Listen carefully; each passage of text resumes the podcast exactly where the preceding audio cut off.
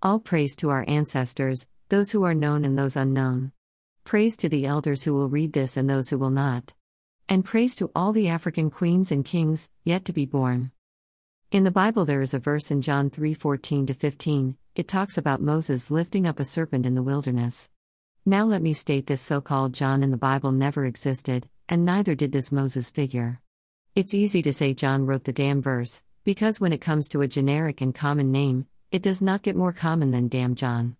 So, the religious convert will say, well, back then they didn't have last names. Well, let me say to all of you that is bullshit.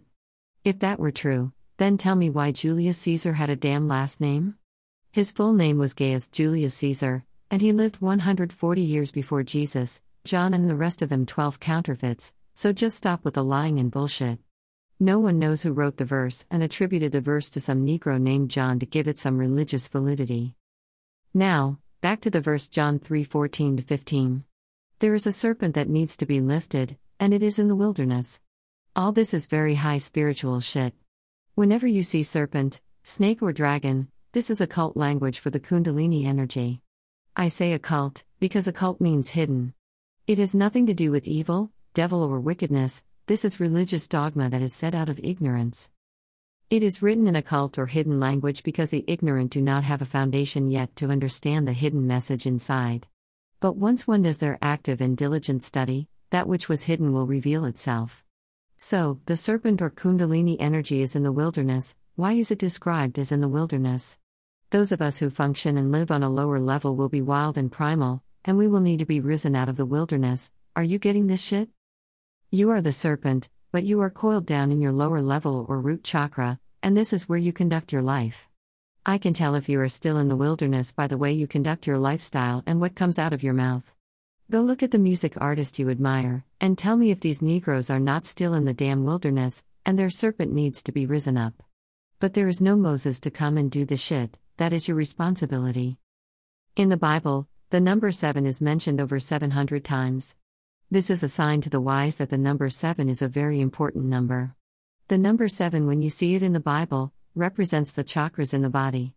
Anytime you see the number 7 in the Bible, it is describing the chakras and the Kundalini energy. But as I said, it is written in occult language to hide its intent, until you are ready to fully understand it.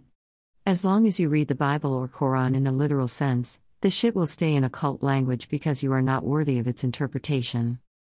God makes the earth in six days, and on the seventh day he rested. Joshua marched around Jericho for seven days, and on the seventh day they blew seven trumpets, and the walls came down.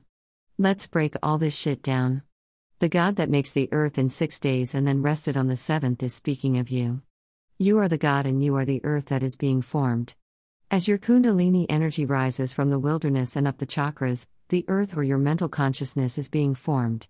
The sixth chakra is the pineal gland, and the seventh chakra is the crown chakra or God consciousness. At this point, there is total illumination, so this is why the Bible said God, you, rested on the seventh day, the earth or mental illumination is complete. Now, this does not mean that you know all, it just means that awareness and illumination of self is full and bright. Now to Joshua, you are Joshua and you are Jericho. Listen to me again and again. I have said many times if the shit is outside of self, this is religion. So, if you understand this Joshua as someone else, and you believe in a physical Jericho out there, you will never get this shit. Joshua walking around the city of Jericho, this is the rising Kundalini energy coiling around the spinal canal. Like a snake or serpent, it wraps around and climbs the spinal canal on its way to the pineal gland and eventually the crown chakra.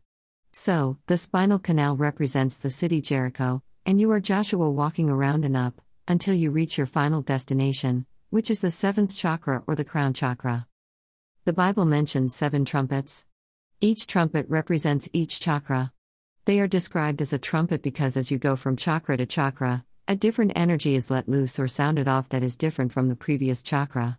These are just some of the hidden messages that is couched in overt language of the Bible or Quran, but your pineal gland needs to be open to see behind the curtain. In part 2, we will go over more occult language on the number 7. Osa. May we as individuals and as a people overcome our three greatest impediments fear, ignorance, and poverty? And may we, in individuals and as a people, embrace our three greatest strengths our African culture, nationalism, and an unwavering commitment to self preservation.